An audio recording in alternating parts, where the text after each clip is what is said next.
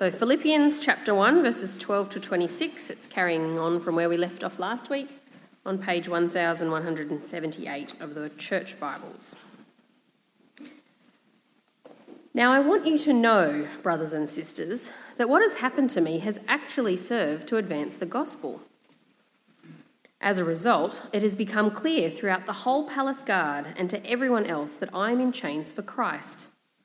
And because of my chains, most of the brothers and sisters have become confident in the Lord and dare all the more to proclaim the gospel without fear. It is true that some preach Christ out of envy and rivalry but others do out of goodwill. The latter do so out of love, knowing that I am put here for the defence of the gospel. The former preach Christ out of selfish ambition, not sincerely, supposing they can stir up trouble for me while I am in chains. But what does it matter? The important thing is that in every way, whether from false motives or true, Christ is preached, and because of this I rejoice. For I know that through your prayers and, the, and God's provision of the Spirit of Jesus Christ, what has happened to me will turn out for my deliverance. I eagerly expect and hope that I will in no way be ashamed, but will have sufficient courage, so that now, as always, Christ will be exalted in my body, whether by life or by death. For to me, to live is Christ, and to die is gain. If I am to go on living in the body, this will mean fruitful labour for me. Yet what shall I choose? I do not know. I am torn between the two. I desire to depart and be with Christ, which is better by far. But it's more necessary for you that I remain in the body.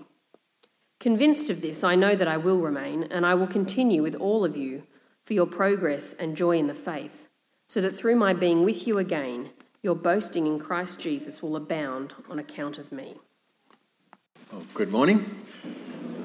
Please uh, keep your Bibles open to Philippians 1. It's great to uh, be with you this morning. I'm assuming Ben explained uh, my didn't explain my absence earlier. Um, just had a bit of a sleep in. I thought I'd just. Great that it all happens without me. No, um, Gav's had a pretty uh, rough week. He's been in bed with the flu for four days, and um, uh, he's improving, but uh, wasn't um, up to getting a sermon on Philippians 1 1 to 11 together. So um, I preached uh, 1 to 11 at Gregory Hills and then zipped over here. And it's good with having half hour staggered uh, start. So if I start losing my words by the end of the morning, you'll know why. Uh, let's pray as we come to look at this, uh, this part of God's Word. Father God, we thank you uh, for your Word and uh, we thank you for this opportunity to, to reflect on it now. We ask that you would give us insight and understanding. We ask that you would shape our hearts our, our desires, our goals in life, that we would live for Christ. And we ask that you would continue this work in us in Jesus' name. Amen.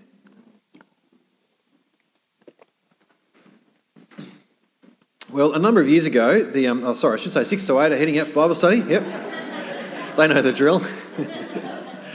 uh, a number of years ago, the Coca-Cola company uh, announced that its goal was to place a Coke in the hand of everyone, of every person on earth. There might be some other things that people on earth might like, maybe some fresh, clean water, but um, there you go. Or more recently, their goal was to have a cold Coke within one mile of every person on earth by the year 2020. That's a lot of Coke. That's a big goal, and maybe it's not a particularly responsible goal when you consider the other, other things that people may want. But that was their goal, that was their, their vision. What about McDonald's? Well, I looked up online, I found a few options for their, uh, their mission statement. One was to give every cust- each customer every time an experience which sets new standards in value, service, friendliness, and quantity, quality. New standards. Well, here's another one to be our customers' favourite place and way to eat and drink. How are they going? Is, is McDonald's your favourite place and way to eat and drink? I, I can think of some younger people that that might be true. Anyway, Now, it's normal for, for companies to have uh, these mission statements, these vision statements, and they, what they do is they tell you something about who they are and what, they, uh, what they're on about and what they, why they exist and what they're striving to achieve, what their, what their goal is. And I want to ask, what about you? What's your mission statement? What's your vision statement? What are you trying to achieve in life? Now, that might sound a little bit um, kind of overly contemplative and very reflective, a bit too deep for a, uh, for a Sunday morning. Maybe we just, we just you know, get on with life and live life, and we don't have time or inclination to draw up a mission statement or a vision statement. That's just a bit silly, isn't it? And yet, if you think about it, all of us have some sort of goal, some sort of purpose, some sort of thing that we're, it's built into who we are and what we do, and all of us are working towards something. All of us have some kind of hope for the future, something that we're, we're aiming to do, something we're aiming to be. I mean, to hope for something, that's, that's fundamental to what it is to be human. To, uh, we, we want to hope and strive towards something. Maybe it's something as, as kind of simple as security, maybe it's success of some form. Or maybe at the very least, it's survival we all have some sort of goal, some sort of perhaps unwritten mission statement that we're living for.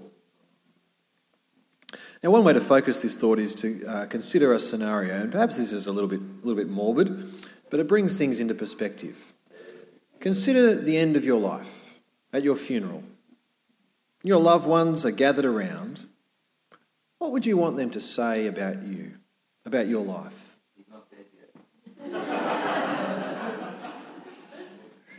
Given that they, uh, had, they were convinced that actually he was, but what would you want them to say about you? How would you want them to, to sum up your life? What would you want written on your gravestone?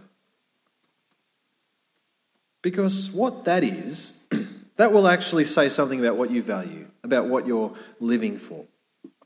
Now, I'm guessing that you probably wouldn't want written on your gravestone, he was a great accountant. She was a great nurse. As good and right, wonderful as accountants and nurses are. Would you want people to say about you, oh, he was a good bloke? She was a great mum. She was greatly loved. It's better than the alternative. He was successful. He lived a comfortable life. She had lots of fun. He made lots of money probably wouldn't be that crass. Probably say something more like, provided very well for his family, which is pretty much the same thing. What matters most in life? Can I invite you this morning to ask that question for yourself? What matters most in life? It's a great question, and it's great because God provides the answer for us through the words of Apostle, the Apostle Paul in the, in the passage before us this morning. We're going to we're to look at that. But before we dive into it, just to remind you a bit of the background of uh, Philippians. Uh, we saw last week Paul's uh, on his second missionary journey. And uh, part of that journey, he came to Philippi, to a, a Roman colony there, and, uh, and he established a church there. And people became Christians, and, and the church was begun. You can read about it in Acts 16. And the Philippians became very dear to, to Paul. Uh, he'd seen people like Lydia and, and the jailer and, the, and their households converted and become Christians and followers of Jesus. And, and there was this deep bond between them. And uh, in fact, the Philippians went on to support Paul financially as he, as he continued on his, uh, throughout his ministry. Over in chapter 4, verse 14, uh, it says, Yet it was good of you to share in my troubles. Moreover, as you Philippians know, in the early days of your acquaintance with the gospel, when I set out from Macedonia, not one church shared with me in the matter of giving and receiving except you only. For even when I was in Thessalonica, you sent me aid more than once when I was in need. This, there was this real practical, uh, deep partnership and bond between Paul and the Philippians. And some years later, after his that first visit, Paul uh, is in prison. We don't know exactly where or when. Um, we, we, from what we know in the book of Acts and, and some details mentioned in Philippians, there's a good case to suggest that he was in Rome, uh, in which case it would have been about 61 AD. Uh, but it's not conclusive. It may have been uh, another prison somewhere else. He did seem to have a bit of a habit of getting himself um, locked up.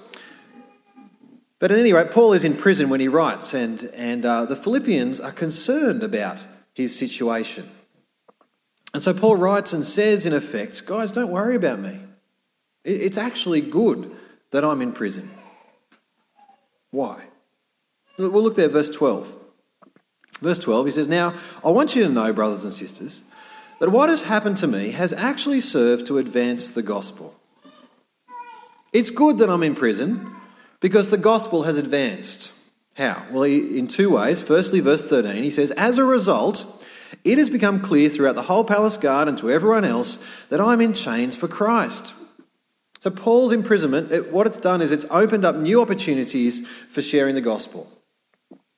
He's pretty much had a captive audience, you could say, except he's the captive and they're the audience. I mean, you can imagine it. Paul sees a new guard come on duty and he, and he thinks, oh, great, now I can tell him about Jesus too. Maybe he'll become a follower of Jesus. And then the guard strolls up and says, oh, So, um, what have you done? Why are you in prison? Paul says, Well, let me tell you. Let me tell you about Jesus. Paul's in prison. But he's not in prison because he's a rabble raiser or a terrorist or murderer. He's there because of Christ. He follows Christ, and everyone in the palace guard knows that. Because opposition doesn't stop Paul. Opposition is, is actually, it's normal. It's normal for those who believe and follow and proclaim Christ.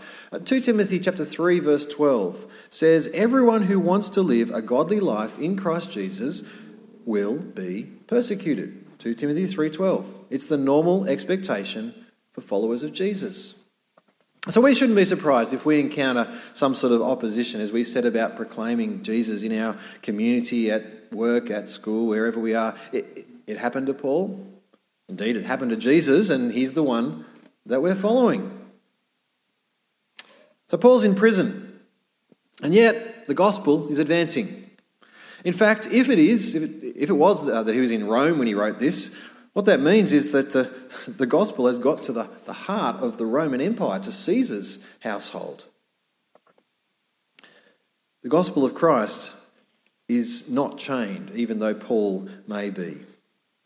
And it's a good example of how God works amazingly for his good purposes, even despite, even through the difficulties and sufferings and struggles that his people face.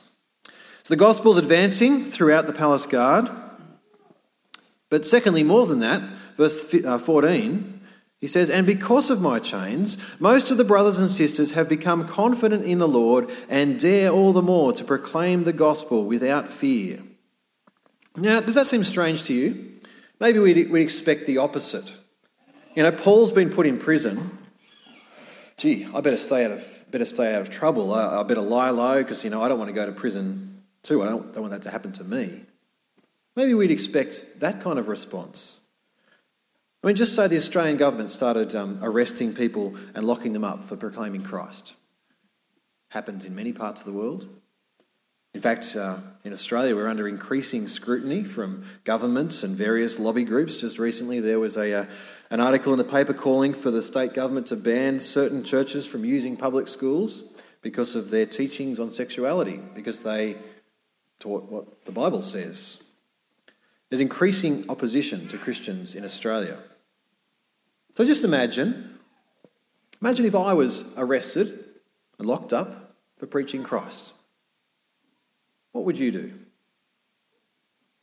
Well, if what you believed about Christ didn't really matter to you, well, of course you'd lie low. But if Christ is important to you, then it might actually sharpen your resolve. Like those people Paul speaks of here who were encouraged, who were emboldened. If Paul can stand up under, under opposition, then I will too. He's an example uh, to them. Because of his chains, more people are preaching Christ fearlessly. And so Paul says, Well, don't worry about me. This is, this is good. The gospel of Christ is advancing. Because what matters most to Paul is actually not his own comfort and his own well being, it's not his own success, it's not even his own freedom. He, he, he'll give that up. That's, that's negotiable. What matters most is the advance of the gospel of Christ. And so he says, verse 15, there, there are different people preaching with different motives. Verse 15, he says, It's true that some preach Christ out of envy and rivalry, but others out of goodwill. Some preach from motives of love and goodwill. Well, that makes sense. But he says others preach out of rivalry, verse 15, or verse 17, selfish ambition, not sincerely, supposing they can stir up trouble for me while I'm in chains. How does that work? How can you preach Christ out of selfish ambition? Quite easily.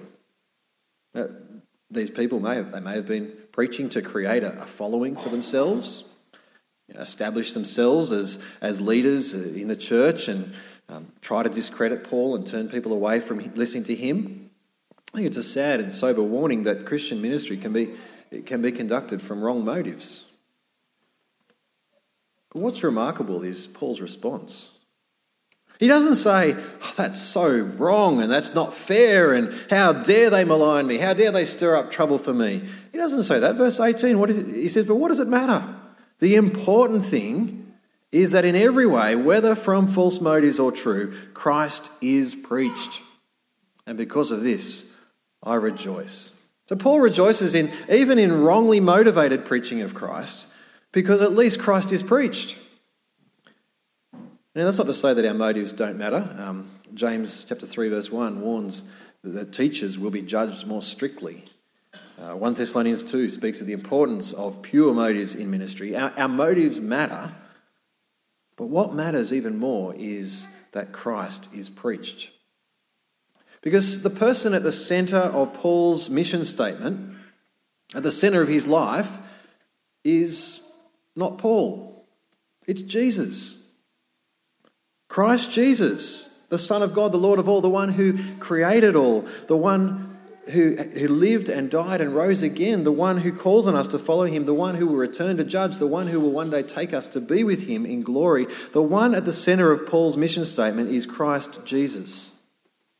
You see it in verse uh, 21, just skip down to verse 21. He says, For to me, to live is Christ, and to die is gain. That's it. That's Paul's mission statement in a nutshell.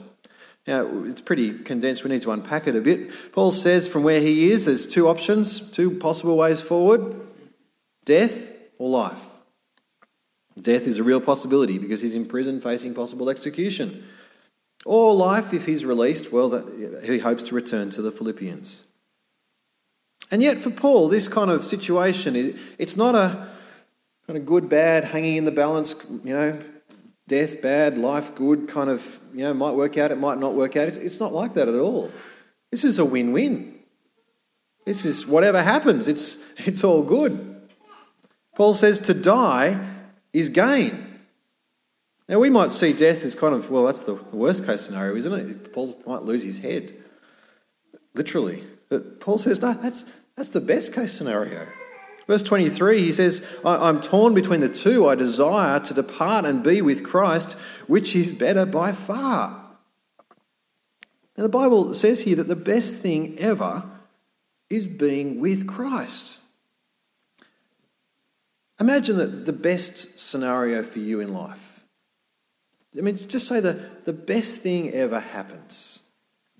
Everything you could possibly dream of becomes reality. Life is good and relationships are great and you're happy and you're healthy and you're wealthy and life is fun and you're free and you don't have to worry about anything and you can do what you like. You can play golf every day if that's your thing, or you can go shopping every day if that's your thing, or you can be free from having to play golf or go shopping any day if that's your thing. You can relax in the sun by your pool at your beachfront mansion or whatever it is. enjoy life. Everything is good. Imagine that. Your dream scenario in life. Friends, whatever that is, it, it just pales into insignificance compared to being with Christ Jesus in his kingdom. I, I think it's hard for us to imagine. It's, it, it's hard for us to get our heads around it's hard because it's, it's beyond our experience. I remember many years ago um, uh, staying in a, a five star hotel on the Gold Coast. It was, um, I was on a work junket, not when I was a minister, but when I had a real job. And, and, and I stayed in, um, and I was just struck There was a sort of a new experience. I was struck by the luxury and the, the indulgence. Or another time, just before our eldest child James was born, Jenny and I went to Vanuatu on a short holiday and we stayed in a beautiful resort there. And, and I remember thinking, wow, this is, this is how the other half live. You know, is this, some people live life like this. It, it just opened my eyes to something that before then was unknown to me. It was beyond my experience. I didn't know things could be that good. Well, in a similar way, we can find it hard to imagine what being with Christ in his kingdom, what that will be like, because it's, it's beyond our experience. And so, what we do is we, well, we can settle on the best of what we know, and we set our hope and our, and our vision on that. But just suppose, just suppose that, that there is something far greater that you just haven't experienced yet. Something beyond your experience, even your imagining, something so incredibly good. But, friends, you don't need to suppose because God tells us this is real.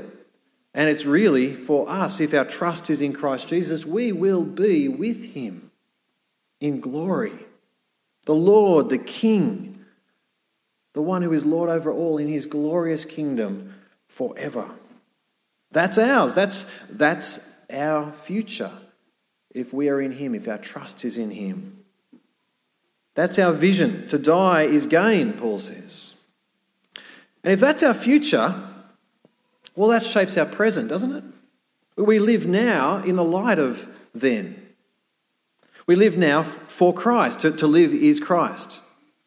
Now, that seems a bit cryptic. What does it mean to live is Christ? Well, Paul expands on this uh, a bit before and, and a bit after. Verse 20, he says, I eagerly expect and hope that I will in no way be ashamed, but will have sufficient courage so that now, as always, Christ will be exalted in my body, whether by life or by death. For to me, to live is Christ, and to die is gain. If I'm to go on living in the body, this will mean, notice, fruitful labour for me. Jump down to verse 25. Says, Convinced of this, I know that I will remain and I will continue with all of you for your progress and joy in the faith. So, for Paul to live is Christ, what that means is labouring fruitfully to, to produce the fruit of the Philippians, making progress and joy in the Christian faith. Living for Christ means living uh, for them, for their Christian growth. Living for Christ means exalting Christ, he says in verse 20. How do we exalt Christ? Well, firstly, we recognize that he is already the exalted one. Next chapter, Philippians 2, we'll look at this next week.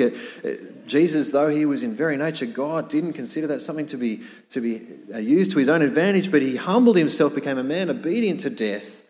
And therefore, verse 9 says, Therefore God exalted him to the highest place and gave him the name that is above every name, that at the name of Jesus every knee should bow in heaven and on earth and under the earth, and every tongue acknowledge that Jesus Christ is Lord to the glory of God the Father.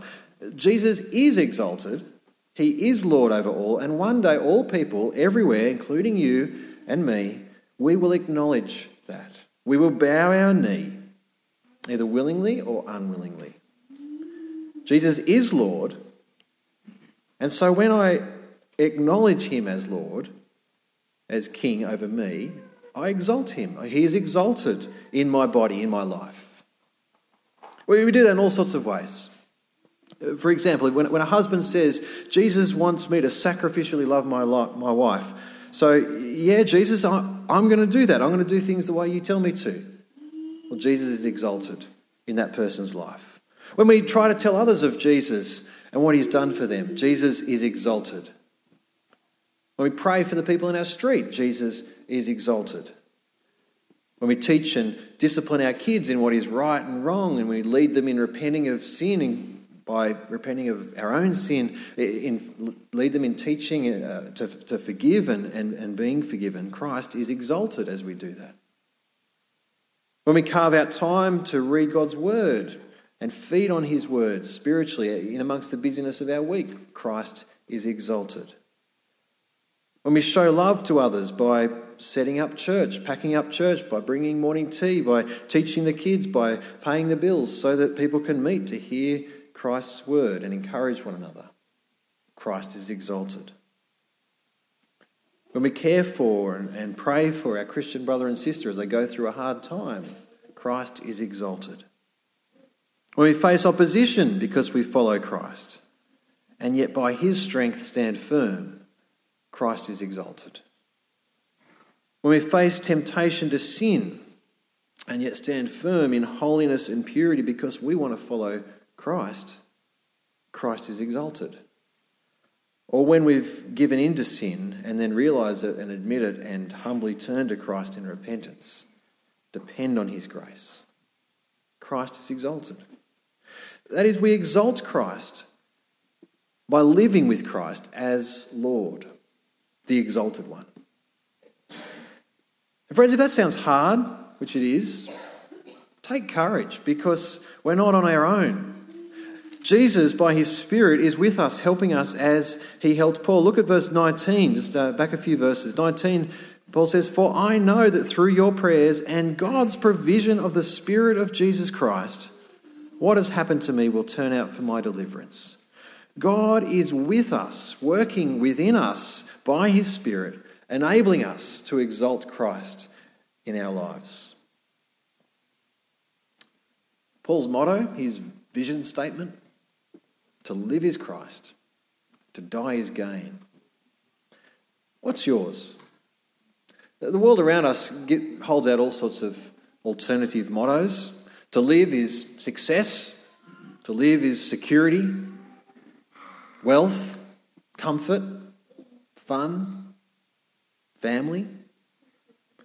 Which are actually, in the end, they're just different forms of to live is me my success, my security, my wealth, my comfort, my fun, my family. The world says to live is me, to die is despair. Friends, see the glory of the exalted Christ. He's died for us, He's been raised to life. He's been exalted to glory, and unimaginable joy and glory awaits us if our trust is in Him. We will be with Christ in his glorious kingdom.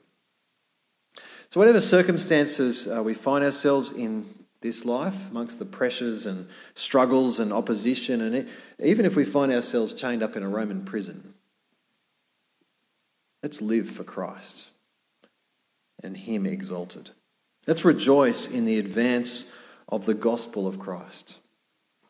May we be like Paul uh, with that single minded focus fixed on Christ, preaching Him, telling whoever we can, serving His people, labouring for their progress and joy, and one day being with Him in unimaginable glory.